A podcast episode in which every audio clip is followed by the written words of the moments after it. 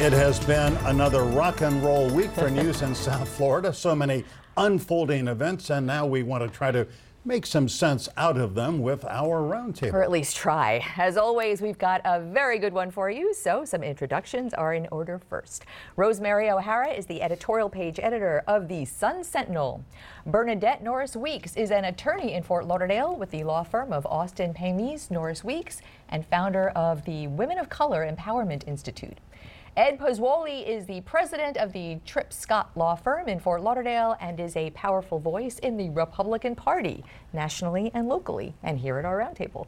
Welcome, everybody. Nice Welcome. to have you. Good Good, to morning. be here. Great to have you come in. All right, there was breaking news, and guess what? Local 10 News. I just found out about it from Ed Pozzuoli. What, what is that? News hound I you. found out about it from the Sun Sentinel. I, I don't want to. I don't want to right, misattribute it. But the, but the news is the DHS is saying that uh, they are not going to send a thousand migrants a month to South Florida. Is that, is that the news? Which we all already reported, may I say, but go ahead. Right, yes. Um, yes, that is the news. After a very chaotic week, Boy. a very chaotic handling of how are we going to deal with the people at the, at the border, um, the Trump administration uh, has backed away from what the border its border patrol agency said was a plan to send a thousand migrants a month to Broward and Palm Beach counties, which uh, followed the president having threatened to Right. send migrants to Democratic sanctuary counties. like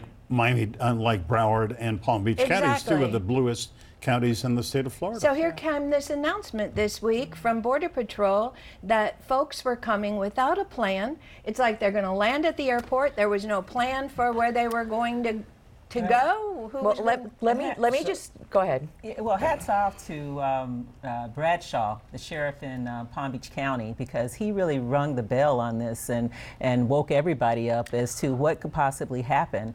And I'll tell you, this would have been just another unfunded mandate um, for Broward, for Palm Beach County, in a very partisan, deeply partisan way. Well, here, let me. I, we spent a long time tracing, you know how they say follow the money? This had no money at the moment, but we followed the source. And here is what I believe is to be true. And in fact, during the commercial break, we spoke to the sheriff about this.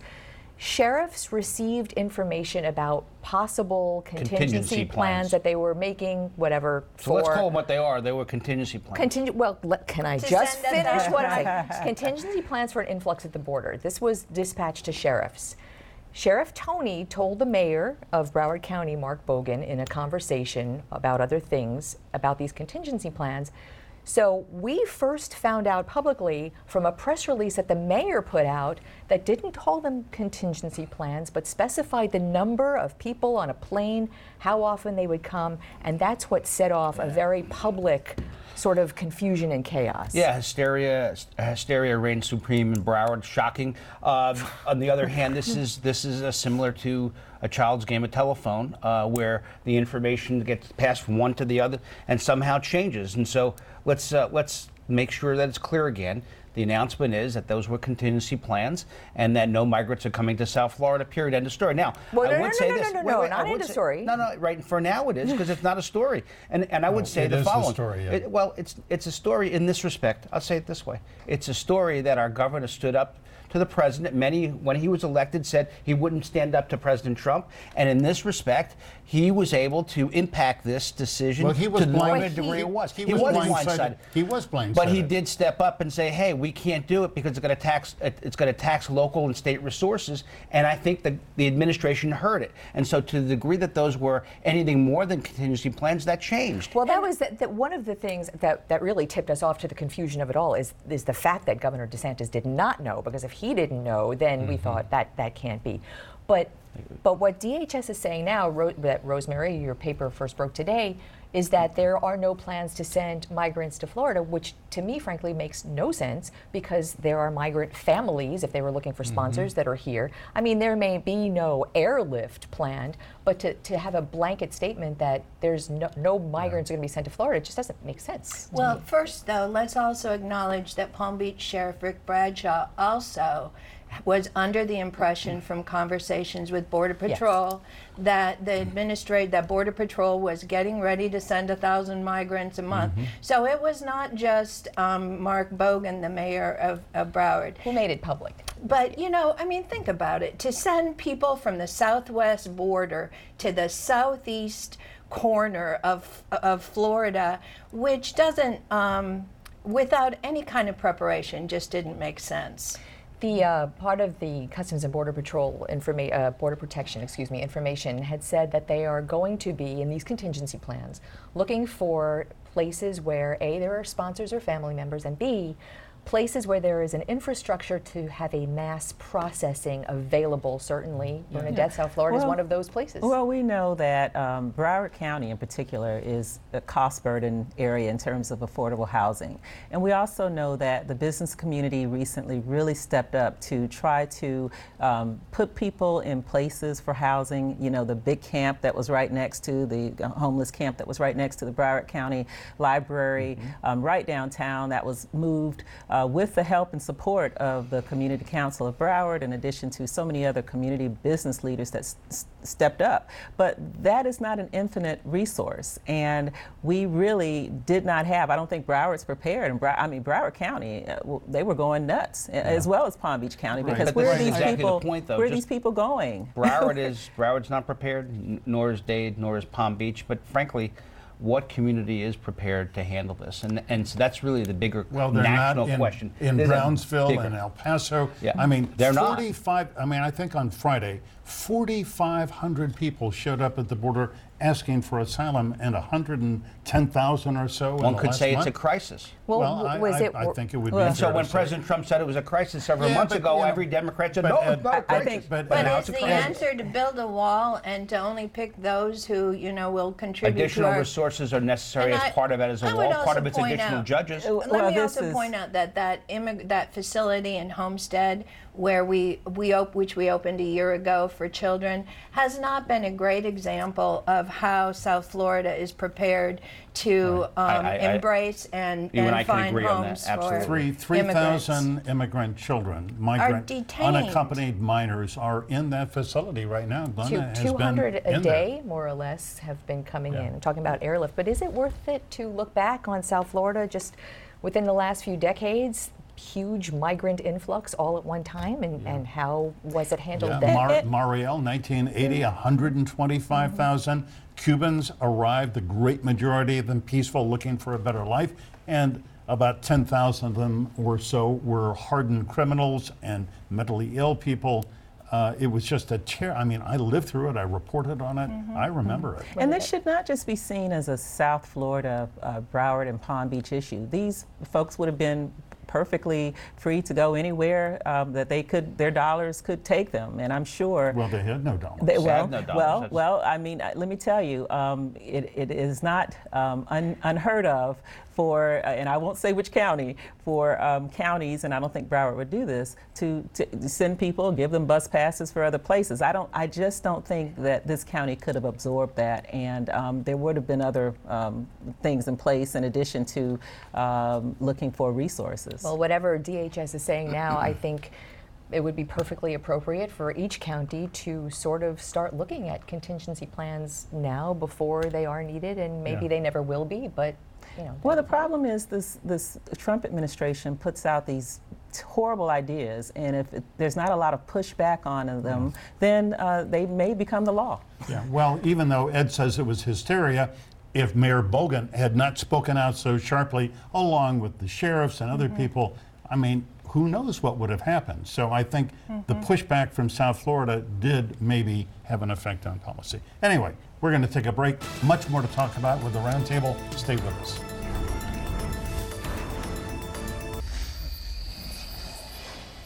Welcome back on this Sunday, a great roundtable with Rosemary O'Hara of the Sun Sentinel, Bernadette Norris Weeks, and the estimable Ed Pozzuoli of the Tripp Scott Law Firm in Fort Lauderdale. We are just told by our producer Lisa Hendry that uh, Governor DeSantis just sent out a tweet saying he had spoken to the president, and the president said he never approved a plan to send migrants to South Florida. So we'll see that and learn more about that later.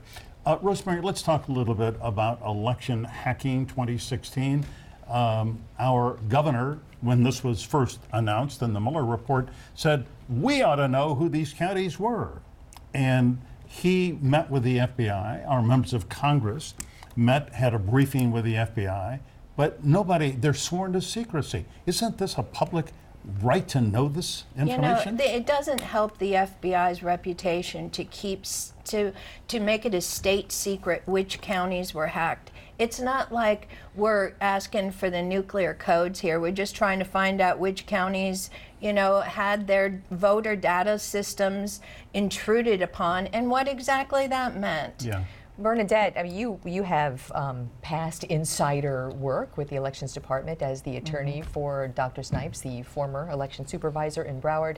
Uh, we we do know with some surety that it is Broward, Dade, Palm Beach, Monroe. We're not the counties that Right, we're not. And in fact, the governor last week in his press conference sort of alluded to some smaller, less populated counties. Um, Broward's new supervisor elections, Pete Antonacci, not us, not us, not us. My impression was he was very certain everything was buttoned up tight, nothing could go wrong, nothing did go wrong, nothing mm-hmm. could go wrong.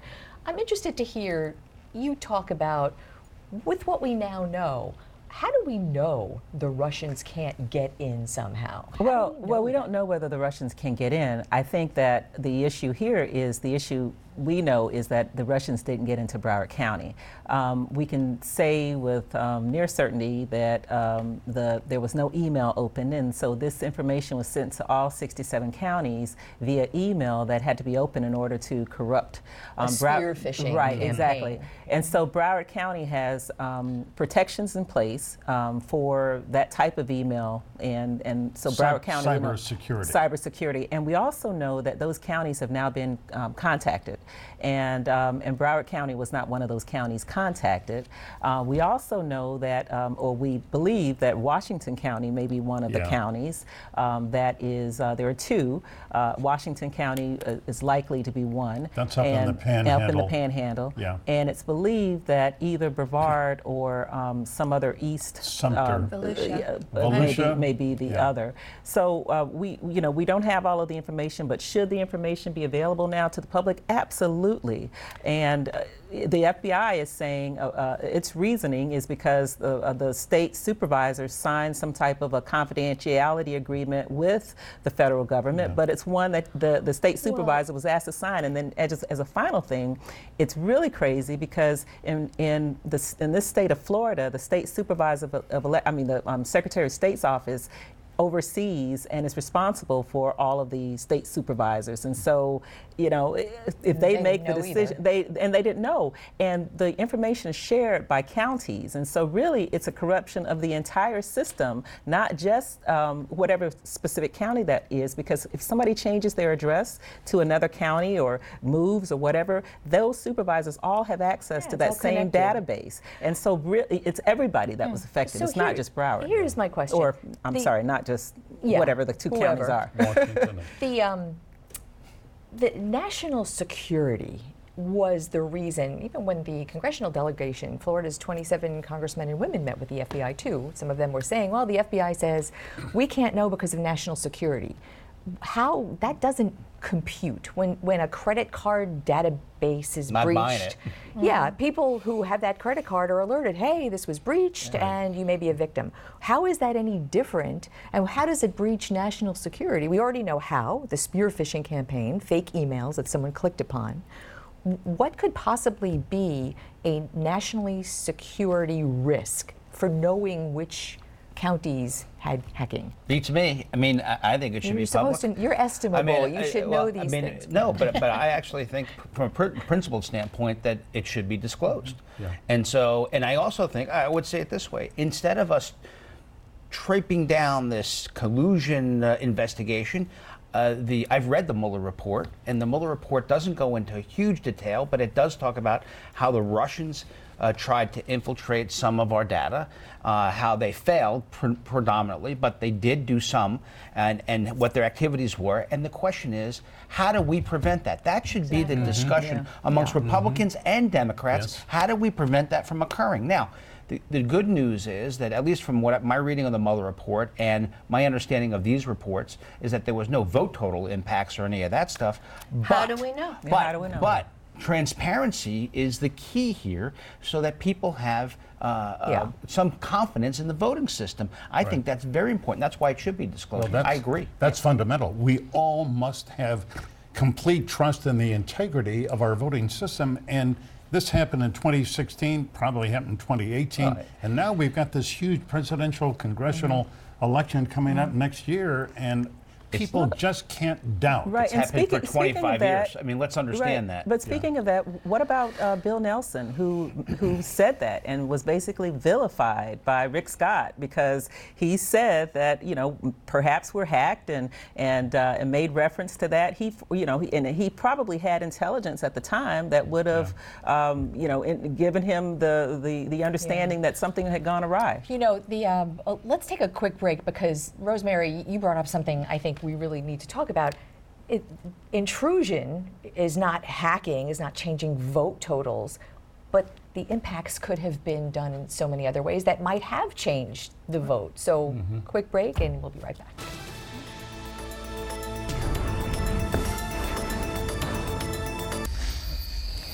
Welcome back to the roundtable. Just to button up this conversation about this election hacking that we've been, ha- everyone that we've heard from, from the governor to congressmen and women who know which counties were hacked, intruded upon, say nothing was done to change the outcome of the election. And instead of being comforted by that, my question is, Rosemary, maybe directly not. But what about indirectly? We know the Russians had a Facebook disinformation campaign. If they had voter information, they could target people with disinformation that made them maybe change their mind. Hmm. I mean, how that to me just does not make sense. Well, that one of the headlines of the Mueller report was that the Russians interfered with the election.